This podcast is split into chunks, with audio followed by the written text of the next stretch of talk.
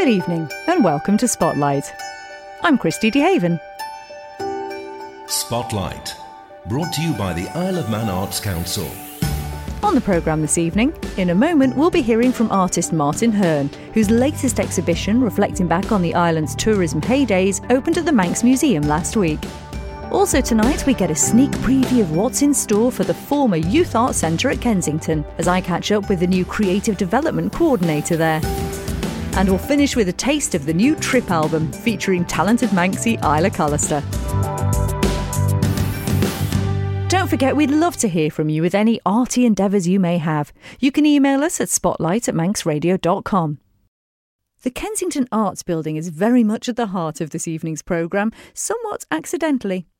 UK based artist Martin Hearn learned his craft there under the likes of Norman Sayle and Morris Day when it was the Douglas School of Art. Until recently, he's been known for his work in ceramics. But last week, he returned to the island to launch his latest exhibition, with not a single ceramic in sight. Oh, hi, I'm Martin Hearn, and I'm exhibiting some recent paintings at uh, the Manx Museum in Douglas. Now, you say recent paintings. Let's come to that first. Okay. Because up until recently, it was more about the ceramics, wasn't it? So, how did this come about? About the late 1980s, I started teaching ceramics.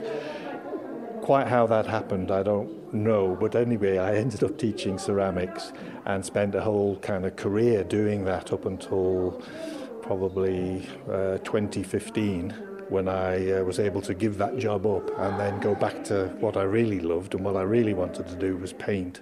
So I've been painting since then, and this work that we've got here now in the museum is from that time, from sort of 2015 to the present day. So, it's almost like an outpouring, like you've been storing all this up. Well, yeah, outpouring is, is, a, is a good word. But yeah, certainly kind of feeling that kind of. Um, pleasure of reliving to a certain extent that period when I lived on the Isle of Man and was a student here when I was more interested in painting and then before I got sidetracked by the ceramics. So probably was just reminiscing with um, uh, Katie King from the museum about the last time I had a show, which was probably 14, 15 years ago to the day. So it's weird how it's all come round. Yeah. So, how does it feel then to bring this work back here and have it be the paintings that, presumably, as it sounds like, you've, you've been wanting to do for quite some time? Yeah. Um, I'm just relieved to see them on the wall because, uh, you know, having worked on them over uh, probably five years or maybe a bit more, um, to see them actually here in the Isle of Man kind of makes more sense now, I think, that they're on the wall. And I'm just relieved to see them all as a body because they, they do work, I think, as a group. It's about the experience of uh, growing up in the Isle of Man, but also seeing how Douglas woke up every Easter how the, the town came alive with the preparations for the tourists in the days of mass tourism, mixed in with some contemporary stuff. So there is some images of what's around today. There's uh, evening drinks, for example, is still you can still go and see that scene. Um, that is quite a poignant one for me because that was like the last kind of cafe, beach ball, lilo kind of frontage of. Uh, of Douglas and mm-hmm. just describe this painting that yeah, we're looking well, so, at. So this is two people having a, a, a cup of tea out of a polystyrene cup on Douglas Promenade, surrounded by a giant uh, plastic ice cream cone with a flake in it and some sort of very stylized beach balls on the left and they're kind of hemmed in by all this colour and a, a colourful parasol um, so, and they're kind of rolling up cigarettes. So it's a kind of, uh, it, it's, it's contemporary, but it's also tinged with nostalgia for that period when I was here in the 60s, you know, as a young youngster. I was going to say that because it, there is something, there is something a little bit sad about it in a way, in that you know you're sort of looking back at a time that is gone now. Really, as you say, yeah. you don't see scenes like this no, anymore. No, it's. Um, I think that's true. Some of the imagery in the show is of things that kind of reflect on that poignancy of a disappeared time, really. Um, and um, I mean, I hope that's in there. That's uh, like we were talking about earlier. To, it stops it from becoming too sentimental. And I think there is a difference between sentimentality and sentiment, and I'm looking at sentiment rather than sentimentality. So I think that's a legitimate area for artists to be concerned with.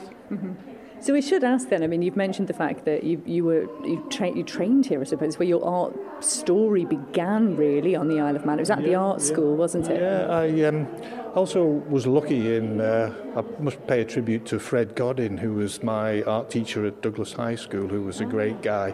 And then I went to Kensington Road with uh, the um, Norman Sayle and uh, Morris Day and Eric Hulgrave. They were the guys that were teaching then, and um, yeah, that was uh, that was kind of a seminal period. Really, I really enjoyed my two years there, but uh, that was 66 to 68.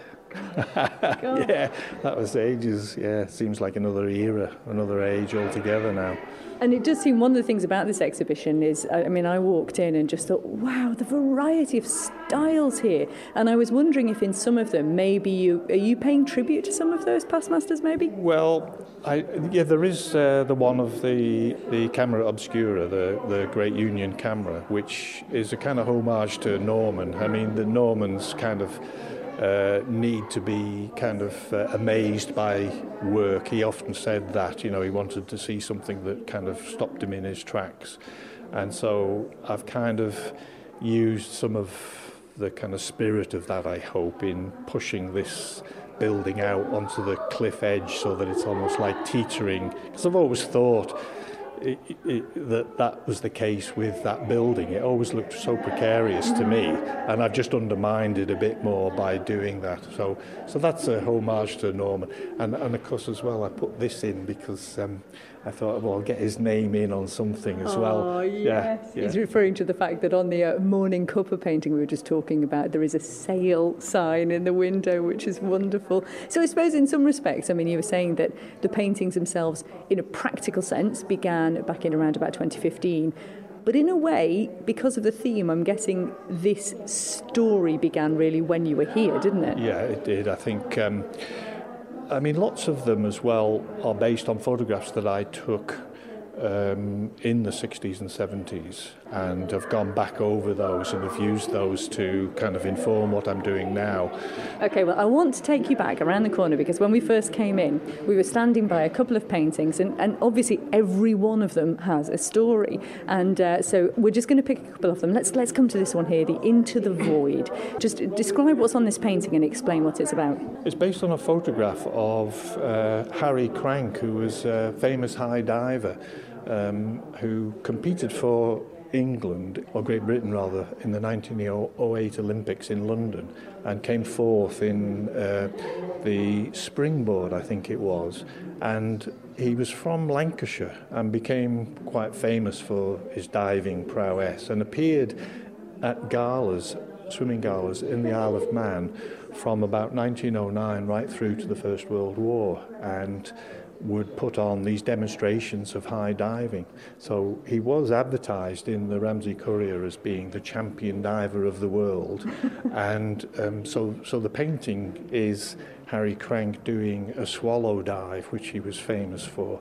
But I've kind of exaggerated slightly the leap and how he's jumped off the high board at, at Ramsey, the old open air pool in Ramsey um, which was probably the coldest afternoon I'd ever spent in my life, was going swimming at, at, uh, at Ramsey Pool. And so there is a kind of chill, I think, in this painting that yeah. com- comes from that experience. And I've, I've sort of put a little figure in at the bottom right who's looking at the, uh, the high diver, Harry, yeah. I mean, it's a spectacle. It is a spectacle. Mm, and similarly, on the opposite wall, I love the fact that, again, a very, very different painting, but it's of the amphitheatre. Tell us a little bit about this one. Well, this is um, a contemporary image of the stage up at Douglas Head, the, um, the pavilion, which had a kind of um, a fantastic history of performance. And uh, the um, memory that I have is from the early 60s when the yo yo champion of the world performed on this stage. somebody Pickles. I forget his first name now, but and uh, unfortunately, I mean the tourist crowds disappeared. I think really from Douglas Head. It's some. I mean even in my time here, that um, the numbers dropped away and the parks committee in Douglas Corporation decided it was no longer financially viable and stopped supporting it. Um, but it did have uh, a renewed life occasionally. You know, performances were held there right up until the 60s on a regular basis, and I believe it's still used today occasionally.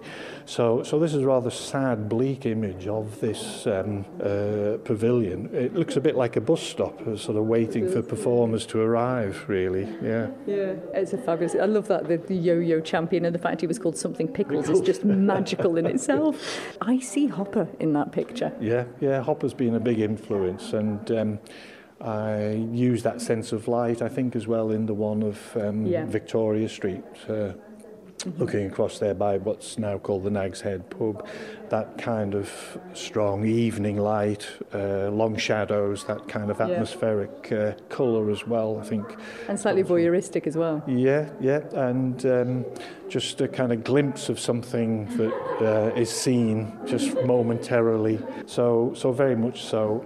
So does that mean that then uh, you are now you've returned to painting and that's what you're going to be doing from now, or is yeah, could there be a return to ceramics? No, no, no, not uh, ceramics is a thing of the past now. Yeah, it's gone. This is much more uh, what I want to do. So yeah, so this is what I mean. I remember Norman Sayle writing in a catalogue. You know, uh, this is what I'm going to do. Seriously, no messing about. He wrote, and I just that, that kind of sticks in my mind. Him saying no messing about. So yeah, maybe that's going to be me. Artist Martin Hearn. His exhibition, Day for Night, a season in Douglas, runs at the Manx Museum Art Gallery. It's on now until the 24th of April. Spotlight to you by the Isle of Man Arts Council. Earlier this week, I found myself standing in the aforementioned Douglas School of Art, the very place Martin honed his craft under the watchful eye of Norman Sayle and friends, Kensington Arts Centre, which may have a new name and a new creative lead with a new vision, but the end goal is very much still to inspire, encourage, and teach the arts to the local community. Uh, so, talk us through where we are. Just take us on a walk and let's have a tour of the Art Centre. So, we are in the art classroom. At the My name is Peter Shimmin and I am running Kensington Art Centre in Douglas. This staircase uh, is, I think it was installed when Archibald Knox was a student, so it's a conservation staircase. It's now, this is very exciting, Peter. It's a brand new role for you. How long have you been in it so far? Um, I started in November. It was a little bit delayed. I was on holiday before the job started and then unfortunately got COVID. But yeah, started in November, so two, three months. How's it going? Yeah, really good. It's a great job. Uh, it's a fantastic team working with the arts team, uh, Jane Corkill, Emma Callan, and their team. And everyone here at the centre has been really welcoming as well, so it's been great. And then through the very um, glamorous uh, bathroom corridor. Uh, which leads us around to the dance studio. So, this is the original School of Art. So, it's got very high ceilings, very useful when they were painting in there. But when you're trying to do a tap dance, it's a bit echoey, a bit more challenging. So, For those that don't know, just tell us a little bit about this place. Yeah, so Kensington Road, the art centre, was originally the Douglas School of Art back in, I think, the 1880s. And it was where Archibald Knox studied art. Actually, it's probably the most famous name to come out of it. And then over the course of the last 100, 120 years, um, it's gone through various different iterations. It was the School of Art and Crafts for a while, and then it was the Youth Arts Centre under Fiona Heller, and now I've taken over um, as Kensington Arts, and we are just a community art centre providing arts and entertainment for the community. So, give us a little bit of a flavour of what sort of stuff goes on here. Anna Klukas runs Art Tank, which is our kind of art classes and workshops for age 8 to 18 on a Tuesday and a Thursday. Uh, Paul Ellison runs Tech Crew, which is kind of backstage experience, getting involved in sound, lighting, event management, uh, again on a Tuesday. David Dawson and I are doing National Theatre Connections, which is our drama programme at the moment. We're taking a bunch of kids over to the UK to perform at York Theatre Royal uh, to do a brand new show commissioned by the National Theatre. So we rehearse on a Wednesday and a Friday. And then Jenny, uh, a lot of you will know Jenny Smith, who runs Soundcheck, which is the music project that runs out of the basement, offering kind of experience doing live gigs or help with band practice, music mentoring sessions, and that is on, I think it's a Tuesday, Wednesday, and Thursday in the basement. Uh, yeah, so now we're in the theatre, so we have um, a 130 seat theatre which pulls out. Um, and we can also use the stage in different layouts. Um, Hello Little People, Chloe and Michelle were in here over Christmas, and they kind of had more soft seating um, around the place, and they performed sort of in the round. They had the Uh, how busy does it get down here? How many kids do you kind of get down here usually? Ooh, on a busy night uh, when we have everyone in, we can have up to about 30 or 40 up in art, and then I think they go up to like 50 or so in, in sound check if you've got lots of bands practicing. It's a little bit quieter than it's than it's been in the past. You know, we're trying to build up the program again um, and add in new new ideas that's going to excite the kids and get them involved. Um, so watch this space because it's going to get busier and more vibrant, but the neighbours thankfully aren't complaining at the moment. Can, I mean, you say it's going to get new and there's going to be exciting things on the cards. Can you give us any kind of ideas, or is it all a bit under wraps at the moment? Um, well, basically, at the moment, we are rebranding as Kensington Arts, uh, which is gearing, I guess, more towards everyone within the community. Although kind of youth services is still going to be a core part of the offering, and we want to make sure this is a safe space for children to get involved in the arts. I think this building, uh, in its location and with its history, has a great opportunity to be a centre for everyone in the community. So you'll see more classes for adults coming up, people with um, special needs, things like that. We want to make sure that there is something for everyone and that it's really accessible. And the thing about a place like this is, yes, it's sort of focused on the arts, but it's about much more than that, isn't it? Because over the years, I've seen some of the kids that have come through here. I mean, you came through here, didn't you, back in the day? And it's also about friendship. It's about connections. It's a, it's sort of about finding yourself, isn't it? Yeah, for sure. It's a lot of like minded people who have an interest in the arts. Generally speaking, people who like the arts are quite open and friendly. Um, so people find friendships that last a lifetime here. I've got lots of friends that I did Manx National Youth Theatre with back in the day that I still talk to now. And also, we're, um, we're a very queer friendly space as well. So, particularly down in Soundcheck, um, there's a lot of people who, people who are really looking for their tribe. And uh, as I said, you came through here yourself. So tell us about some of your memories from being here back in the day. Yeah, wow. Um, I joined when I was probably about 12 or 13. I'd done drama clubs uh, at Ballakermeen and in primary school and stuff like that. But Manx National Youth Theatre, um, our main thing was going over to the big youth theatre festival in Epping in London. So I think we went two years in a row to take kind of a group of about 20 of us over to do a show in a big in a big field with, with like hundreds of other youth groups. Um, and I was actually quite fortunate. I don't know whether it was a good thing or a bad thing, but I wrote a play when I was about 15. It was a very angsty, emotional, emo show called Cult Nonfiction that um, Fiona said, right, Peter's written a play. We're going to go and perform it at the, at the Youth Theatre Festival. And, and it was it was great fun. So uh, again, like we were just talking about, I made lots of friendships there. I really enhanced my skills and my confidence. Um, and yeah, was able to go and get my show performed in London. I guess yeah, it was very nice. That is awesome, and it led you to some brilliant stuff. We'll come to that in a moment. But this must—I mean, you mentioned to me it felt it, this feels like full circle. This must be a, a really sort of precious thing for you to come back here. Then it is, yeah, yeah. The centre means a lot to me. Uh, like it means a lot to a lot of people. You know, I've got a lot of respect for this building, a lot of respect for particularly the time that Fiona um, worked on it when it was under youth service. I was forever here doing stay awakes to raise funds for the centre. I remember painting the walls to try and make it a bit more like fresh and bright. So for me to now be in charge of it, it feels like uh, I'm able to give back to something that had helped me grow so much when I was at that age. So it does stand you in good stead being here, and I think that's one of the things that we often hear. The Isle of Man, actually, tiny little place, but the opportunities you get here and the grounding you get to be able to go further afield if you want to, it's brilliant, isn't it? Yeah, it really is. And, and I was fortunate, particularly when I got involved in amateur theatre when I was kind of a teenager. Um, I joined Stage One and then Douglas Choral Union, um, the level of skill of the people that live here is exceptional. And I, I did amateur theatre with groups in London, and we put them to shame. I can tell you that. no, there was um, there was a lot of things that I learned when I was growing up. You know, about discipline and being focused, but also kind of pushing yourself, which I took through into my training. And again, when I went into auditions, that just standed me in good stead as well. So I think we've probably got an idea from what you've just told us, but what would you hope for some of the kids that come through here under your sort of tutelage, I suppose? What would you hope for them in the future?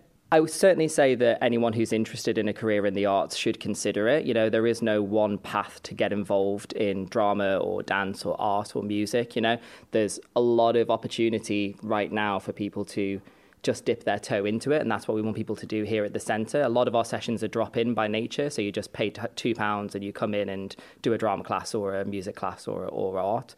And um, it's giving people that opportunity that maybe they don't have elsewhere, they can't access, um, to kind of ignite that passion within them to decide if this is something they want to pursue in the future. And we can try and give them some advice about how they would do that. But at the end of the day, a lot of it comes down to luck and being in the right place at the right time. So if you come here or you join any of the theatre groups or art classes and things around the island, you're going to gain a lot more experience that then if you decide to do it in the future, it's just going to put you in the best position. And yeah, this is down in Soundcheck, the basement space. It's a really cool, edgy space. I was never cool enough when I was a kid to come down here. there's loads of like. Surely not, Peter. Well, there's loads of band posters and amps and, and music recording equipment, which I'm. Um, I'm not as uh, as skilled at, but it's it's a really cool space. Um, and, and you I, know, you said it's a period of change here. It's very exciting times.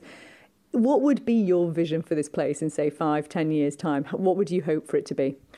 Um, my biggest like mission or, purpose is to increase the diversity and engagement at the centre. So as I said before, there's there's not tons of stuff going on here. It's busy enough at the moment, but I need this to be loud and busy all the time. During the day, I need to have people in while the kids are at school. I should have adult classes in and um, people rehearsing for their bands and stuff like that. So making lots of noise during the day as well as in the evenings, um, opening that up for the kids and also working with third parties. You know, if anyone wants to come and hire the space, just find out what's going on here, if they can use the theatre or the dance studio, um, just have people around the community use the space more so that we're providing a service um, for everyone, really. That, that's my view, and that we are able to offer something a little bit different from what they can get elsewhere. Peter Shimmin at the Kensington Arts Centre.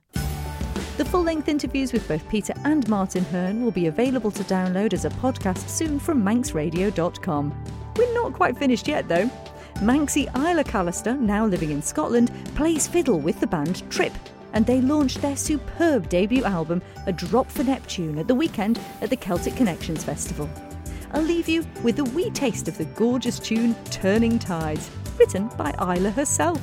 Enjoy and have a great creative week. These grounds, they know the paths I tread. The contours of my footprint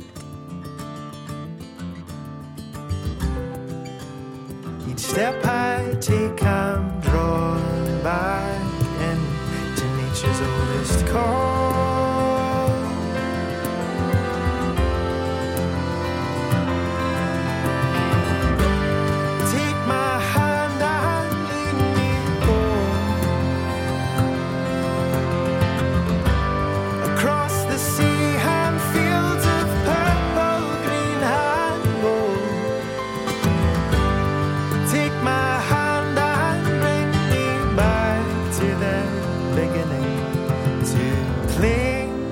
Under the bright blue skies